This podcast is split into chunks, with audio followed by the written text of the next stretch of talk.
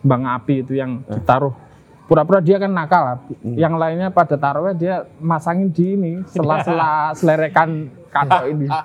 Ternyata itunya itu nggak lari ke sana tapi lari ke sini.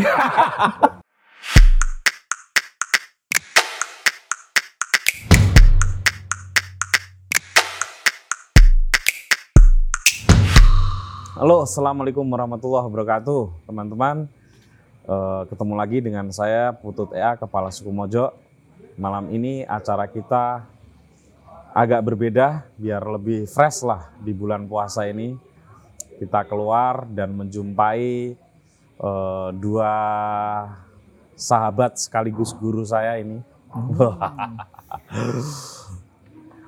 dua intelektual muslim, Mas Hairus Salim dan Mas Irfan Afifi. Selamat malam, Mas. Selamat malam. Assalamualaikum. Waalaikumsalam Mas Putut. Sehat ya Mas Putut ya. Ya. Cerah banget ya. Mas Salim juga cerah. Eh, kita mau ngobrol yang ringan-ringan dulu nih, Mas. Berarti nanti berat belakangnya. kalau- Enggak sih, agak ringan malah. gitu. ya. Mas Salim ini kan dulu lahir di Kalimantan Selatan ya? Iya, iya. Di daerah mana, Mas? Di Banjar- Banjar di pedalamannya lah ya. Di Kalimantan pedalamannya? Selatan, ya. Hmm. Punya ingatan nggak kalau waktu puasa itu biasanya apa yang dikerjakan waktu kecil tuh? Loh ya ya taraweh ya. Jadi malam itu pasti taraweh gitu. Hmm. Pokoknya kalau bulan puasa tuh pasti enak karena ini makan enak pasti. Pasti Buka- makan enak. bukanya itu makannya enak. Aha. Nggak tahu. Jadi memang ini menahan makan enak atau apa ya puasa itu. Iya. Terus kebiasaan-kebiasaan kayak misalnya nyalain petasan gitu ada nggak? Oh pasti. Jadi bukan petasan ya. Jadi kami bikin mungkin banyak di daerah lain juga ya. Eh, apa? Eh, dari bambu itu Bumbung. ya bumbung Kalau orang besar sekali bumbung. itu. Hmm. Nah itu di pinggir sungai. Jadi kita nunggu yang di seberang sana membunyikan, kita Hmm. sahuti di sini gitu, kita respon. Oh. Jadi makin keras kita makin panas sebenarnya besok kita cari lagi yang Nah, yang lebih keras lagi. Tapi itu deretannya panjang loh. Jadi bisa sampai 20 sampai 30 ya. hmm. Jadi itu sungainya yang dimaksud sungai apa? Sungai Tabalong. Tabalong. Iya, itu persis di belakang rumah saya. Tapi Hmm. di belakang rumah kan masih banyak, masih lebar ya tanahnya, Hmm. ada pepohonan. Nah, jadi kita hadapkan ke ke seberang. 20 sampai 30 gitu ya. Jadi kayak ini ya perang meriam Iya, gitu ya. uh, Jadi ada yang nyumut loh, dibuka dong dong dong dong dong dong ya gitu itu sampai 30. Wah, itu udah histeris itu kalau begitu itu. Terus ada kebiasaan ini nggak? Eh, apa ya? Kalau di sini itu tongklek membangunkan orang Oh iya. sahur. Iya. Kalau di sana juga apa mas? Sama membangunkan orang sahur itu ya. Tapi pakai bambu nggak? Eh, enggak. Eh, ya ini sebenarnya kayak gamelan aja. Jadi Oh. eh, dengan apa apa gendang, eh anu apa ya?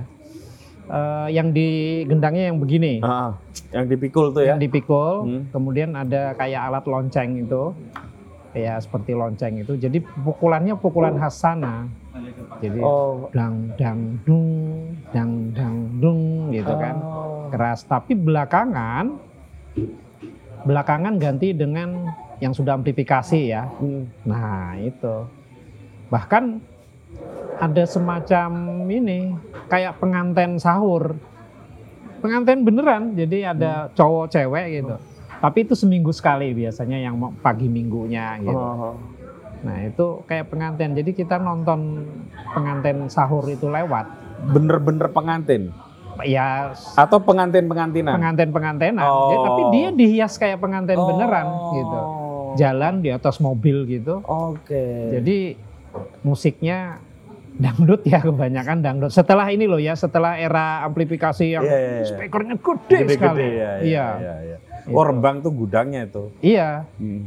Ya, Mas Mas Yerusalem ini istrinya soalnya orang Rembang. iya tahu betul. lah. Di Rembang Iya. juga. Tapi kan di Rembang itu ada tong-tong klek apa namanya Iya, ya. yang pakai mobil-mobil gede-gede Iya. itu ya. Hmm. Nah, waktu di Rembang eh, masih bambu waktu itu.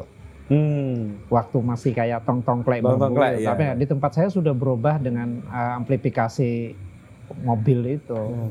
Tapi di Rembang kalau menjelang ini, menjelang Lebaran, jadi tong tongklek yang memang untuk menyambut orang-orang yang baru Oh baru pulang, pulang mudik, ya. Tapi Oke. belum Lebaran ya. Ya, Itu juga ya, oh, ya perang sound system lah. ya. Oh iya betul itu.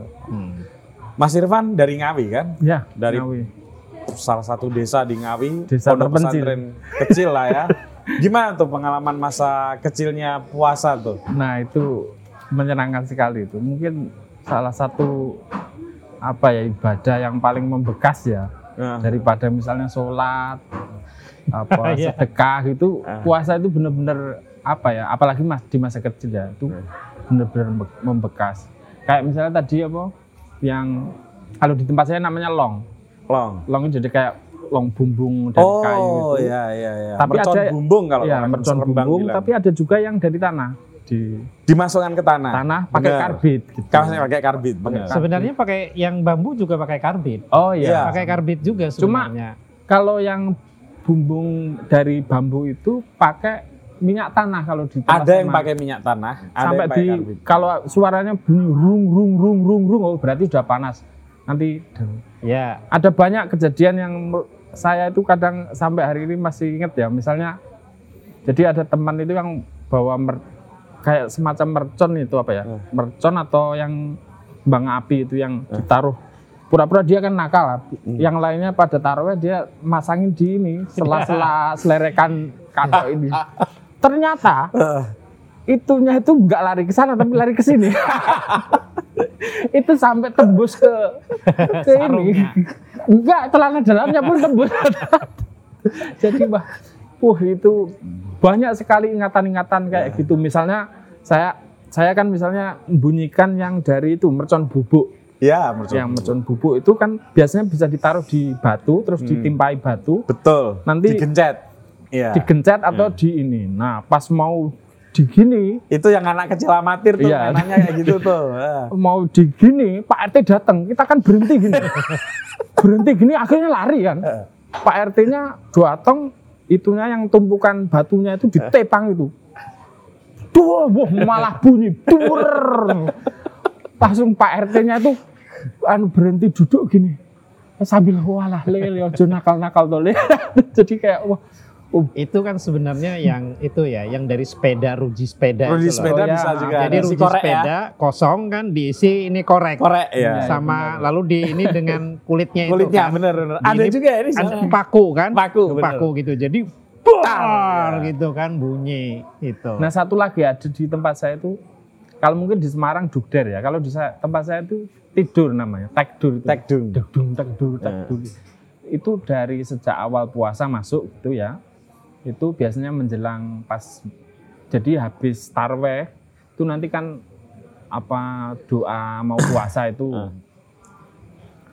Terus baru setelah itu ada pujian-pujian Jawa gitulah, solawatan Jawa. Terus habis itu setelah sele- selesai itu terus ganggung ganggung itu sampai malam nanti baru Hmm. disusul tadarus. Jadi pokoknya puasa itu apa ya? Mungkin orang bisa meninggalkan sholat, mungkin orang bisa meninggalkan macam-macam. Tapi kalau puasa, dia akan teringat terus menerus. Jadi karena ya satu-satunya yang mungkin mengikat kita dengan apa ya? Dengan dengan agama inilah. Heeh, heeh. Makanya banyak yang teman saya yang dari dari misalnya sudah merantau lama gitu, mungkin di perantauan sudah nggak sholat, sudah nggak salah lah kasarannya. Tapi kalau pulang dia harus apa ikut Idul Fitri sholat Id di di di masjid agar nanti bisa apa rebutan panganan kan habis Id itu kan anu kan bawa ambengan tiap warga itu. Oh. Wah, Itu itu- yang yang sahur atau yang buka? Itu pas awal Ramadan sama akhir Ramadan. Iya, tapi posisinya sahur atau buka puasa. Habis taraweh. Habis tarawih. habis tarawih. Jadi, wuh rebutan. Yang dirindukan ya rebutannya itu. Rebutannya itu. Walaupun ged- sudah gede-gede, ayo, ayo, ayo. rebutan ini kan. Kalau kami kan di Jawa ada tradisi langgar tuh mas. Kalau di Banjar tuh ada tradisi langgar gitu nggak? Nah, di tempat saya Anak-anak mesti dilanggar ngaji, Iya, berantem. Iya, tapi di tempat saya waktu itu ya, ini kan saya kan di lebih ke pedalaman.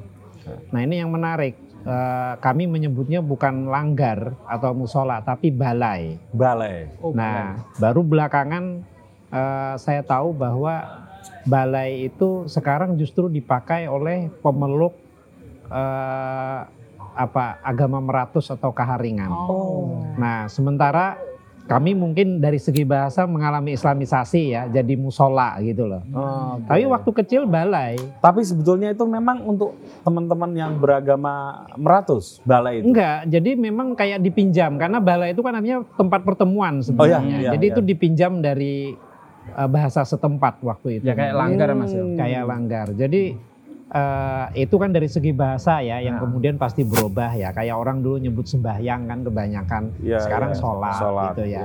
Nah tapi di, di orang Banjarmasin nggak tahu karena ini kan Banjarmasin kota. Iya. Saya di lebih ke Oh, pedalaman dan kontak dengan orang Dayak. Mungkin juga saya juga orang Dayak lah keturunannya. Hmm, ada unsur dayaknya ya. Yang masuk Islam ya Iya, maksudnya. iya, gitu. Jadi kami menyebutnya balai. Ya di balai itulah eh, karena tempat yang paling luas halamannya. Hmm. Kalau kita kecapean ya air tersedia kan air air lebih kultural mas ya. balai gitu. Terus balai itu juga tempat yang paling enak kan kalau tiduran. Ya. itu kan pasti tahu musola itu. Karena tempatnya lebih tinggi dan satu-satunya yang memiliki kipas angin Ah. di kampung itu. Yang lain kan belum punya itu hanya balai itu yang punya. Berarti listrik sudah masuk lama ya di Listrik situ ya. lebih dulu masuk karena kami itu tidak jauh dari Pertamina. Oh. Ada Pertamina unit 4 namanya yang sudah dibangun sejak zaman Belanda gitu. Hmm. Jadi dia dapat sumbangan dari Pertamina Ya. sampai ke kampung-kampung. Persis kayak langgar mungkin saya bayangin. Jadi langgar itu kan ya juga diambil dari bahasa lokal gitu. Cak. Iya. Terus sekarang walaupun Langgar itu sekarang dari bahasa apa sebetulnya? ya ada yang ngomong banyak ya, ada yang sanggar, ada yang macam-macam ya. Sangrah sanggar gitu ya. Cuma kan saya bayangin ini kan langgar ini kan biasanya milik seseorang gitu. Walaupun nanti beberapa tetangga ikut ikut jamaah, ikut ini. Jadi dia tidak jumatan tidak pakai tidak untuk jumatan, tapi kalau untuk keseharian biasanya yang lebih dekat dia ke langgar. Nah, biasanya kalau puasa misalnya gitu ya, puasa itu kadang orang misalnya taraweh. Nah, di langgar ini biasanya tarawehnya copet-copet. Betul. Jadi kadang di tempat saya dulu ada namanya taraweh SKJ, SKJ senam kesehatan jasmani. Kan cepetnya minta ampun. Itu 10 menit itu selesai itu. Dan ini ya kalau zaman kecil itu kalau udah imamnya yang cepet anak-anak seneng. Oh, Tapi kalau yang lama deh. mesti wah suwe. Terus di tempat saya kan kalau tarawih itu rebutan apa teriak solawatannya itu loh. Oh itu rame sekali. jadi kan jadi kan gini toh. Ini mungkin Solawatannya apa nih? Ya Antar kan, antar iya antar antar sholat. antar tarawih itu. Antar jadi misalnya tarawih kalau gini, di sana apa mas? Bacanya? sama sebenarnya kurang lebih lah ya. Hmm. Jadi misalnya gini. Assalamualaikum warahmatullahi itu kan langsung fadlan minallahi wa ni'mah gitu Oh, kan iya. gitu toh. Ah. Tapi kan ini di tempat saya waktu itu tidak diatur Oh. siapa yang melakukan. Dulu-duluan. Jadi ada imam yang belum assalamualaikum. Sudah ni'mah gitu kan ya. Bilalnya lah. gitu. Bilalnya lah. Bilal. Tapi tidak diatur Pak. Jadi dulu-duluan gitu loh. Jadi orang yang mau assalamualaikum biar dia dapat duluan gitu kan. Kalau di tempatmu antar sholat tarawih itu ya, Hah? itu apa bacaannya? Misalnya kayak gini, Al Khalifatul Ula, Nah, Abu Bakar bin Siddiq radhiyallahu anhu, Allahumma sholli ala Muhammad, Kok gonku orang ngono dhewe ya? Ya Rasulullah gitu. Itu sama, sebenarnya sama Di itu. tempatku Sama. enggak mas? Di, tempat- di tempatku aku masih ingat. Subhanallah, alhamdulillah, la ilaha illallah. Oh, gitu ya? Akbar. Ada tambahnya gitu kadang. Diulang-ulang gitu. Oh enggak, ini beda. Kalau di Bu- Bukan sholawatan kan itu? bukan kalau yang di sini itu bisa menunjukkan bahwa kita ini sudah masuk ke rakaat keberapa. Hmm. Itu. Jadi kalau Al Khalifatul Ula itu berarti sudah empat rakaat. Ya. Oh. Tapi kalau bin benar. Allah itu berarti di dua rakaat. Jadi Khalifatul Ula oh berarti empat. Hmm. Yang ikut maupun yang imam paham sebenarnya. Iya, iya. Jadi iya. i- Kalau masuk sudah ke enam, masuk Ali ke misalnya gitu masuk ke delapan berarti Umar bin Khattab itu. Masuk ke ena eh, ke apa? eh, enam tujuh delapan. ya itu Usman. Hmm. Nah, masuk ke delapan yang delapan Sayyidina- apa ya 16 Hmm. itu Ali bin Abi Thalib. itu Nah, berarti, berarti sudah kalau sudah 16. Al Khalifatus apa Robi Itu berarti sudah 16. Ya, tinggal betul. empat lagi. Oh. Itu jadi itu memang Penanda. menunjukkan penanda. Terus juga Di ini, tempatmu juga? Iya sama. Oh. Penanda ininya itu juga bacaan surat ininya itu dimulai dari kalau nggak salah Wadduha ke belakang kalau di Iya. Kalau itu urut.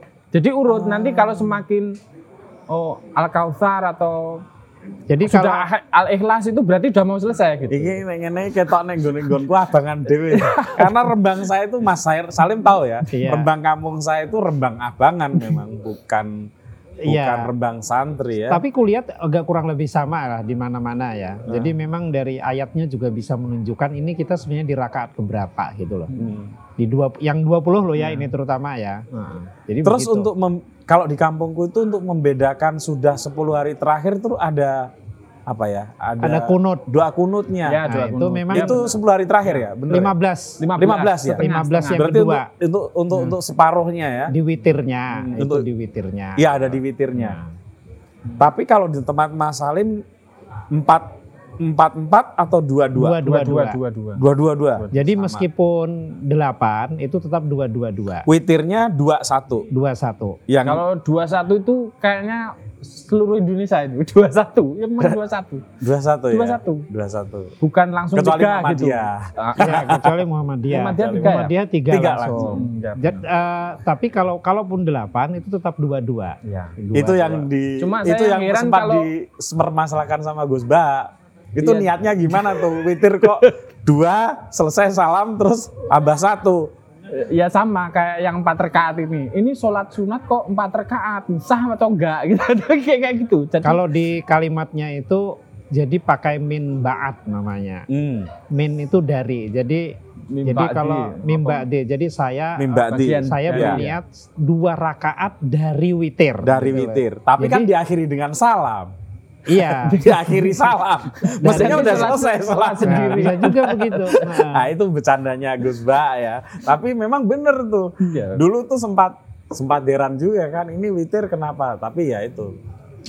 Ya itu kalau itu guyon pesantrennya Iya, udah iya. mulai Tapi inilah ya. menurut aku itu nggak terlalu sama inilah. kayak Hmm. teman-teman Muhammadiyah itu menolak apa ya niat dijaharkan dah usoli atau apa. Tapi Hmm. kalau pas Ramadan mereka itu anu pakai. pakai nawa itu somawati loh kok mau dilapalin nah jadi gimana ini jadi dua-duanya sebenarnya juga gak konsisten gitu Iya, iya. Ya, Jadi- ya karena itu memang karena ada hadis yang jelas. Bahkan ada yang mengatakan kan gini, kalau dari segi agama, Hmm. bahkan ada yang mengatakan kalau tidak sempat berniat malam Hmm. yang sebelum ini itu tidak sah puasanya. Mm-mm. Nah, jadi ada yang Ya. akhirnya niat itu di ini. Zaharkan. Tapi kalau menurut imam yang lain, misalnya kalau tidak salah Imam Malik, kita bisa untuk mengamankan Ya. niat ini kelupaan ya sudah di awal bisa satu bulan penuh niatnya. Satu bulan.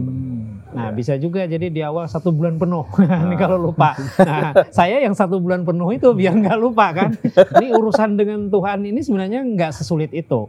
Ya, Tapi urusan dengan hati dan dengan teman sebenarnya kan. iya toh. Iya toh.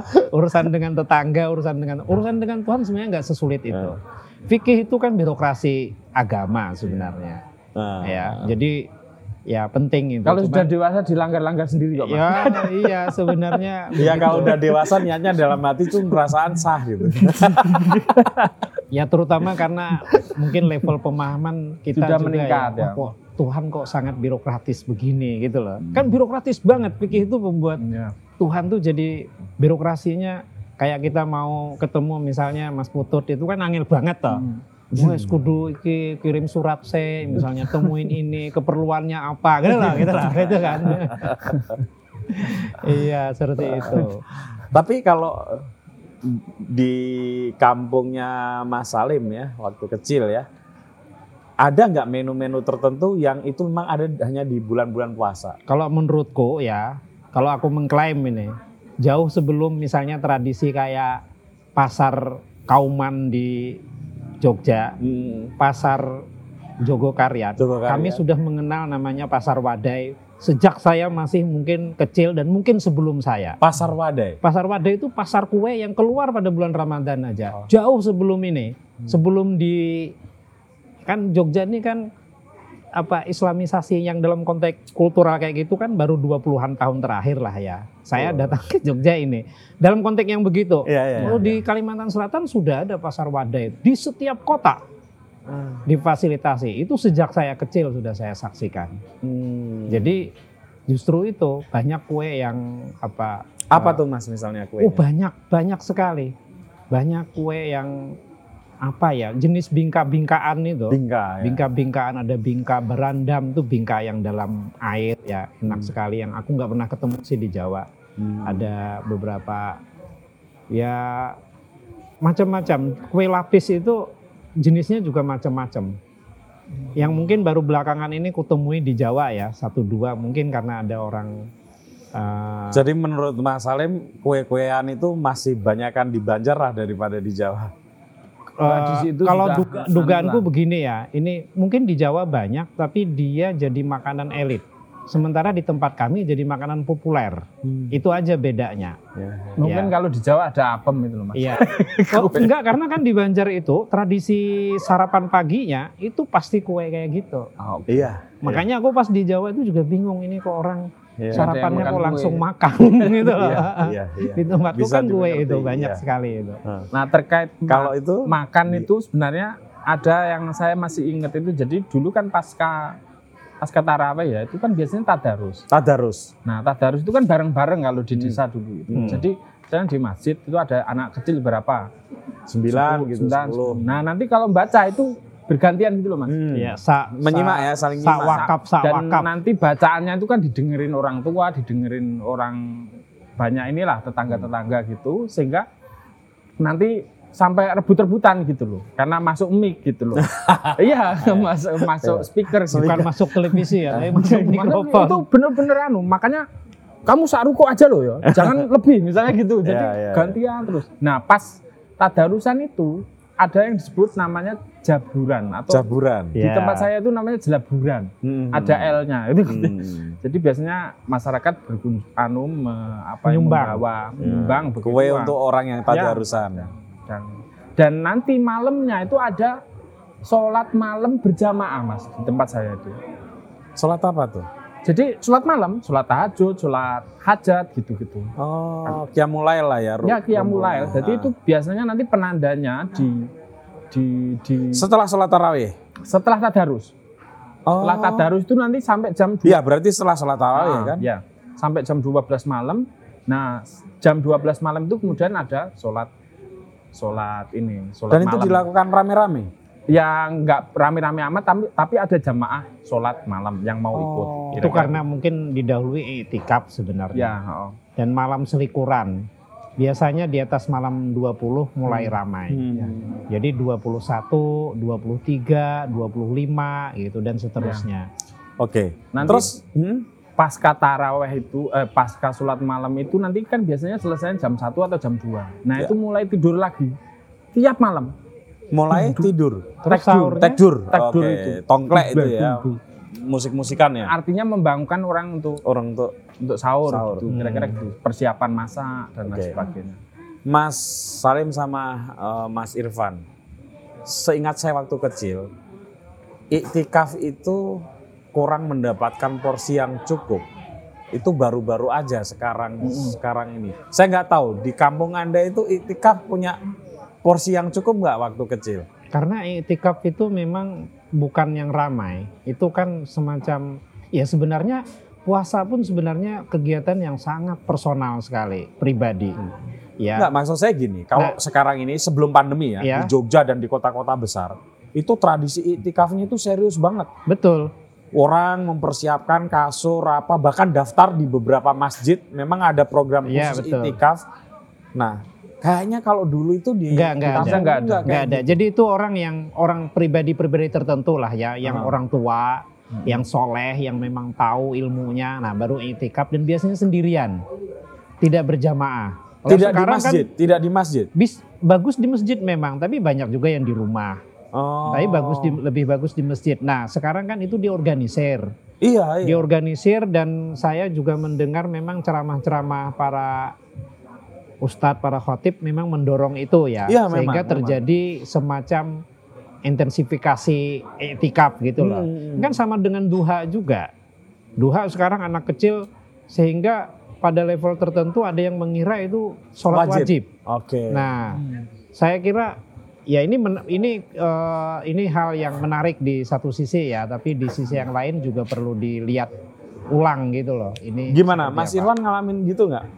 Iktikaf itu hampir tidak terdengar. Walaupun kita tahu lah ada Tahu iktikaf. sebetulnya Hmm, ada, sunnah untuk itikaf ya. Tapi memang mungkin kasusnya kalau di desa kan mungkin apa ya? Karena masjid itu ya kayak rumah sendiri gitu loh. Iya. Artinya yang yang datang ke masjid itu kan ya orang-orang di situ aja, nggak nggak seperti kota besar yang mungkin orang kadang agak lebih dari jauh. Nah kalau di desa itu karena kayak rumahnya sendiri, kadang orang tidak terlalu memprioritaskan untuk itikaf macam-macam itu mungkin di rumah. Tapi biasanya orang-orang tua itu kadang malam, tapi itu kan nggak full dari Iya. sejak pagi sampai malam. Memang itu tidak full. Saya saking penasarannya sebelum pandemi itu sempat mendaftar di Jogja. Kan ada beberapa masjid yang Iya. memang secara, secara khusus ada program itikaf. Itu sampai nolak-nolak. Oh, Karena oh ya gitu ya. Terus saking penuhnya ya. Hmm, ya Nah, itu, itu- gejala keagamaan baru lah ya dalam konteks it- etikapnya sih lama tapi cara melaksanakannya mungkin hal yang baru ramai-ramai gitu. Nah, saya mau tanya nih ke Mas Irfan. Sebetulnya ya, puasa dalam konteks tertentu ini kan semacam tirakat. mm-mm. Orang Jawa itu juga punya banyak tirakat. tirakat ya.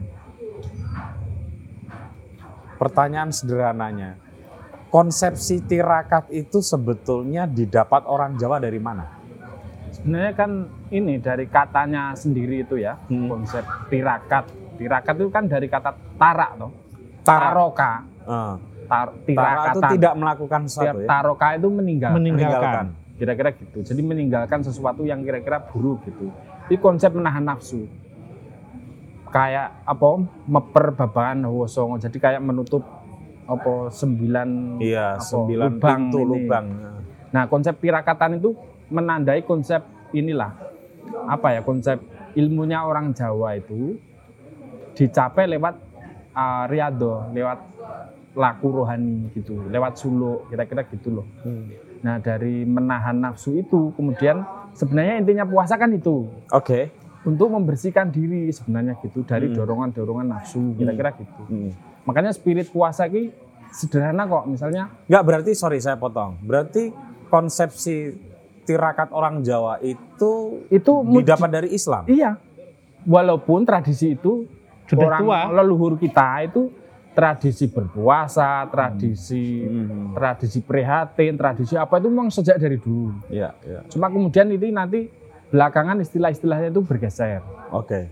Makanya sampai misalnya wong kita itu merayakan kemerdekaan aja tirakatan kok. Benar. ya kan gitu. Iya. Yang aku nggak ngerti itu, yang sampai sekarang aku nggak ngerti tirakatannya di mana. Ngumpul-ngumpul ada. Iya, malam Agustus ya. Iya. Nah, ya Makanya dari jenis puasanya saja kita mengenal puasa ngerobot, puasa mutih, puasa Itu dia. macam-macam kan? Iya. Itu yang artinya Pati geni. Iya, tradisi Ngebleng. Ngebleng. Ngebleng. ngebleng, ngebleng. Ya, itu udah panjang. Nah, Ngalong, kemasukan Islam, Ngalong. Bahkan ada yang ngalong. kemasukan itu- Islam yang iya. menurut saya ini memoderasi tingkat apa ekstremitasnya. Maksudnya kan kalau laku-laku yang sebelumnya itu kan sangat ekstrim tanda petik ya. Misalnya kalau ngebleng pati geni bisa 40 bisa hari. 40 hari gitu. Nah, puasa mu- ah, Islam mungkin mengenalkan aspek-aspek yang lebih wasatiyah lah, yang lebih pertengahan gitu dari jalan puasa. Walaupun sisa-sisa tradisi tradisi tirakatan yang sebelumnya itu masih kadang masih dipakai gitu. Oke. Tapi orang Jawa sendiri memandang tirakat itu sebagai apa? Sebagai rialat kalau orang Jawa itu. Itu terjemahan dari riado. Riado. Riado rohani. Oh. Jadi kayak me- dengan cara menahan nafsu, kamu apa ya? Kamu akan mendekati sumber sumber nuranimu, kira-kira gitu. Jadi kayak kayak apa ya? Jadi yang membuat kita itu berdosa itu kan gara-gara apa ya? Gara-gara menuruti hawa nafsu, kira-kira gitu. Nah, menuruti hawa nafsu itu menutup apa? Menjauh dari nurani kita gitu. Hmm. Makanya setiap perbuatan dosa itu pasti apa bahasa Arabnya kira-kira mungkar. Mungkari apa? Mengingkari hati nurani gitu. Oh gitu ya. Kira-kira gitu. Jadi posisinya itu penjelasannya kira-kira gini lah. Jadi setiap orang itu pasti punya fitrah kepada menuju kepada kebaikan. Cuma gara-gara ada nafsunya, dia sering berbuat dosa, mengingkari hati nuraninya. Yang sebenarnya dia sudah tahu. Kira-kira gitu. Dan Makanya- itu salah satu caranya Salah satu caranya adalah dengan cara puasa, me- menahan tadi dorongan nafsu-nafsu dari kita Hmm. agar nanti tambah jernih. Nek cara wong Jawa dulu itu agar rasa kita tambah peka, sensitif gitu. Rasa itu maksudnya aspek terdalam nurani kita tadi yang nanti akan menuntun perjalanan hidup kita. Tapi orang Jawa juga mengenal tirakat dengan konsepsi sebagai semacam apa ya investasi untuk masa depan yang lebih baik, Ya, biasanya begitu. ya kan? Supaya hidupnya nanti kalau Sukses. sukses, kaya gitu ya, macam-macam lah. Itu gimana tuh? Misalnya gini, untuk nah ini terkait konsep pandangan dunianya. Jadi untuk mencapai keberhasilan apa ya dalam pekerjaan, dalam dalam laku hidup lah, itu memang syaratnya bukan berusaha keras macam-macam, tapi syaratnya tirakat, prihatin, kira-kira benar. gitu. Bener, bener. Konsep ilmunya gitu. Iya. Makanya dulu saya pas mau, Nah itu itu itu kok Ya, khas pelan-pelan. Jawa atau gimana tuh? ya itu memang khas ini. Jadi jadi misalnya saya kuliah gitu loh. Saya kuliah mencari ilmu itu Ah.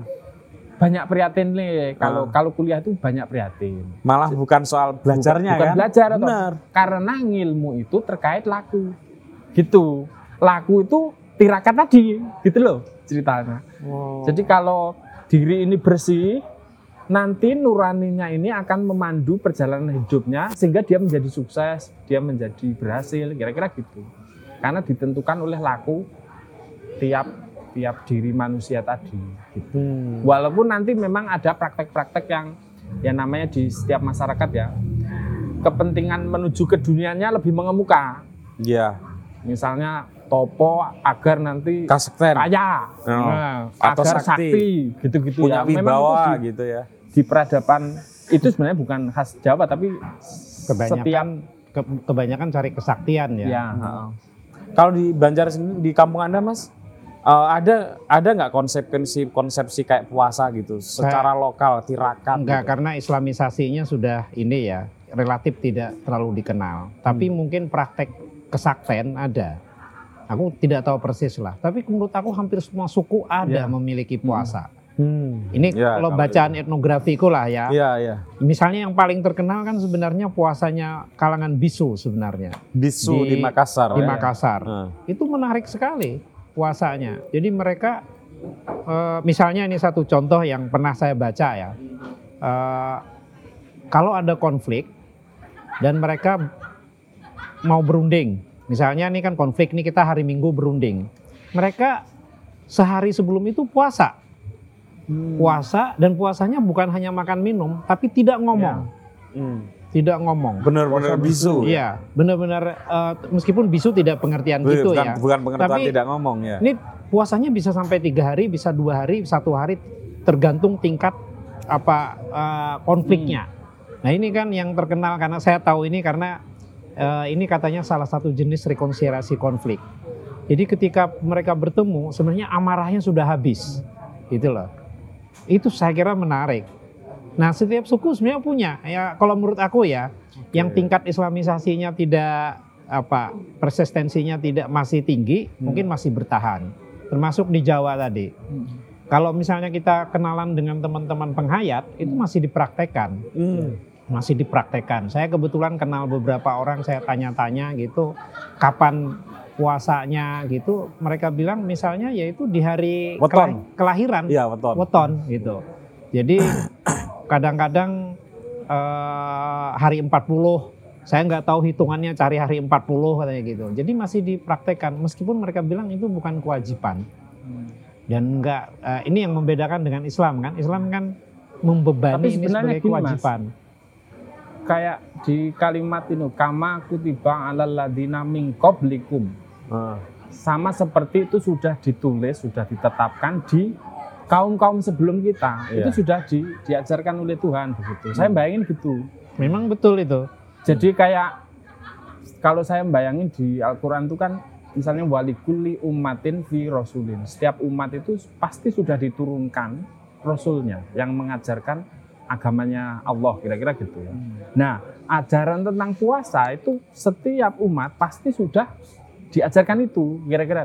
Prinsip kebaikan itu sudah didengar sudah sudah sehingga menjadi praktek turun penurun kemudian Islamnya kanjeng Nabi Muhammad datang justru ingin menegaskan bahwa dulu itu juga sudah ada karena ini nilai baik kita teruskan dengan bingkai baru kira-kira gitu Ya betul pasti gitu. itu. Memang betul.